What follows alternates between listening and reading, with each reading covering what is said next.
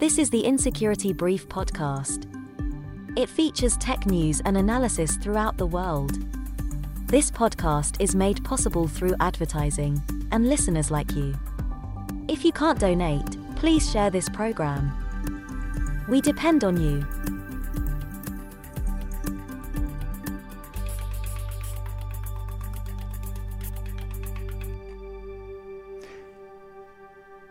This is Wednesday, and we really appreciate you listening. Please be kind and share this program with your friends and colleagues any way that you possibly can. Email the podcast or a link to it to your friends and family. We'd really like others to know what's going on. So Realtek had some Wi-Fi mishap in its SDK affecting 200 million devices. Snort Protection is released for Microsoft's zero-day, and Blade Hawk attacks Kurds with Android applications.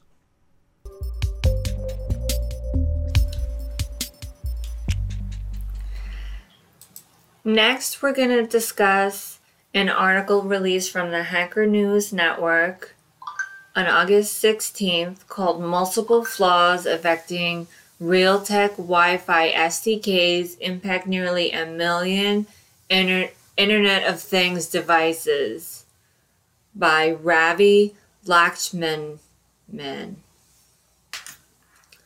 So this vulnerability hits close to home because I think that my personal device might be compromised because my Wi-Fi goes crazy and I feel like someone is connecting to it. But you really can't really tell if you're compromised by it because the vulnerability is like a seamless attack. But what happened is these vulnerabilities are very old. They've been sitting in the Realtek SDKs, I think it said, for almost 10 years. They have been unchanged for almost 10 years. So there's Taiwanese chip designer Realtek issued 4 security vulnerabilities. There's 4 CVEs related to it, all with high scores. The vulnerabilities are heap buffer overflow vulnerability, a stack buffer overflow, a multiple buffer overflow, and another multiple buffer overflow for a web server that is due in part to the software. So the software is in Wi-Fi modules that are used in almost 200 IoT devices by 65 different vendors. So this is a big flaw. Their Realtek's Jungle and Luna SDK versions are vulnerable. There has been a patch released for the Luna, but the Jungle one I think is still vulnerable. What hackers can do is, if they compromise the software, they can target the device and they can execute arbitrary code with the highest system level. So some of the manufacturers that are vulnerable are Algite, Azustec, Beeline, Belkin, Buffalo, D-Link, Edimax, Huawei, LG, Logitech, MT-Link, Netsys, Netgear, Octel, PocTech, TCL, Sitecom, ZTE, Zyxel, and Realtek's own stuff.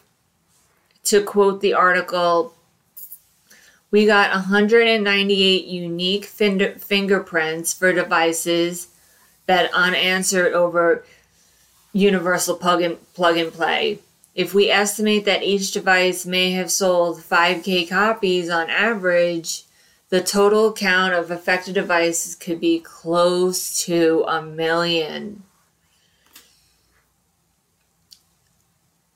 It was discovered by a German cybersecurity Internet of Things inspector. And he published a report 3 months after disclosing it to Realtek. So after Realtek discovered the vulnerabilities, then they started working on the patches. But after the vulnerabilities were publicly discussed, the author of the Mirai malware started compromising the devices and adding them into that botnet. And that botnet has been responsible for a string of attacks since February 2021. They, these types of attacks can be harnessed and be added to an attacker's hacker platforms, so like Metasploit maybe or something else. They just create a little package for the vulnerability, and then they can automate the use of it by attacking people.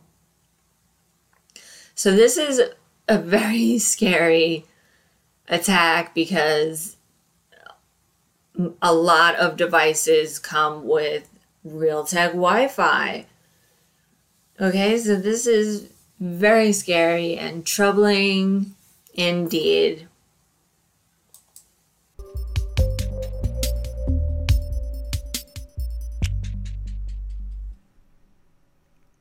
That's a lot of devices that thing really affects. Yeah, it affects 65 different vendors. So, and nobody's going to tell all these consumers that their Wi-Fi devices are totally exposed. This is a thing with the electronics industry, and it's not the computer industry, and it never has been. The electronics industry, like your TV, these people put these TVs on internet with no antivirus, no way to update it. And these apps that every single one of the apps is exploitable, or a lot of them are exploitable right off the internet. It's like the apps on your phone. Half the crap the carriers put on the apps on your phone never get updated, and there's no way to remove them. You're stuck with them. So 200 million devices. That's a lot. Well, it was 200 IoT devices from 65 different vendors. I don't know how many millions of devices that is. It's really an astounding amount. There were several. Well, I talked about the story already, so. Yeah, but this is global, right? It's not just the U.S., or is it? Oh yeah. No, there are international companies that are affected. And I think there were 2 SDKs, and one had a patch and one just didn't, so.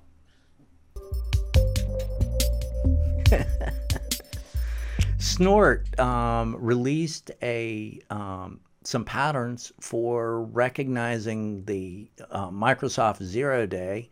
That was posted by Talos. So,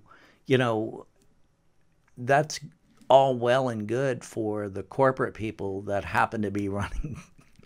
Yeah, if you're a home user, unless you're running Snort, just don't open any Word documents. And anybody looking for a job, the next thing is, what was going through my mind when I heard this originally with the zero-day on Microsoft Word docs is, who's going to get nailed is all those stupid recruiters that have everybody's personal information looking for jobs. Oh, they all require Word docs, so that and by the way, you got scammed, and I've been scammed or tried to go through scammed on this crap. And this is what these jerks do. They'll run you through everything in your life like they're a real recruiter, and at the end they require that you give them your social security number and your date of birth, and what they're looking for is the last 4 of your social. The first three and the next two have a special indicator. The first three have to do where the Social Security number was issued. The next two are a group code for your date of birth. So if you give somebody the date of birth, your date of birth, and you give them the last four digits of your Social Security card, then with the last four and the date of birth, and guessing where you would have been born, most people don't leave the state that they were born from. So if you've got the first three, the next two are at your date of birth, are only two different numbers each year for that group code, unless things have changed dramatically in the last couple of years. That's what it's always been. So with the last four in your date of birth, you're exposed for all the full Social Security number. Yep. Yeah, that happened to me. I went through a full Zoom meeting for a fake job interview, and at the end, they asked for my social and my date of birth, and I was just like, exit. And by the way, federal law, I don't think you're allowed to ask the date of birth. You're not allowed to ask how old somebody is. So that's a violation of the workplace laws, but I'm not really sure if that's true. I don't know. You might fill it out on tax forms with an accounting department after you've gotten hired, but certainly you wouldn't give that information out over a Zoom meeting that you just jump on as an initial interview question. That's just ridiculous. So. Yeah, it is. The other thing that was going on too is Facebook profiles delivered 888 rat and spy note Trojans masked as legitimate apps to perform mobile espionage against the Iraqi Turd and Kurds with Android apps. That's that was posted in Threat Post a few days ago, and this thing that is going on now with all of the devices and everything, consumers, it's the same internet that you're on. You can be part of this, and it's really interesting that Facebook isn't getting called out for delivering a side. They're just not held accountable at all, really, you know? Yeah, and being used as a method of war is now Facebook. I mean, where is the outcry that Facebook is taken aside in warring nations? I have no idea. Crickets. I don't know. Crickets. Yeah. Hey, we're the Insecurity Podcast. I am Trip. I'm Honey. Until next time.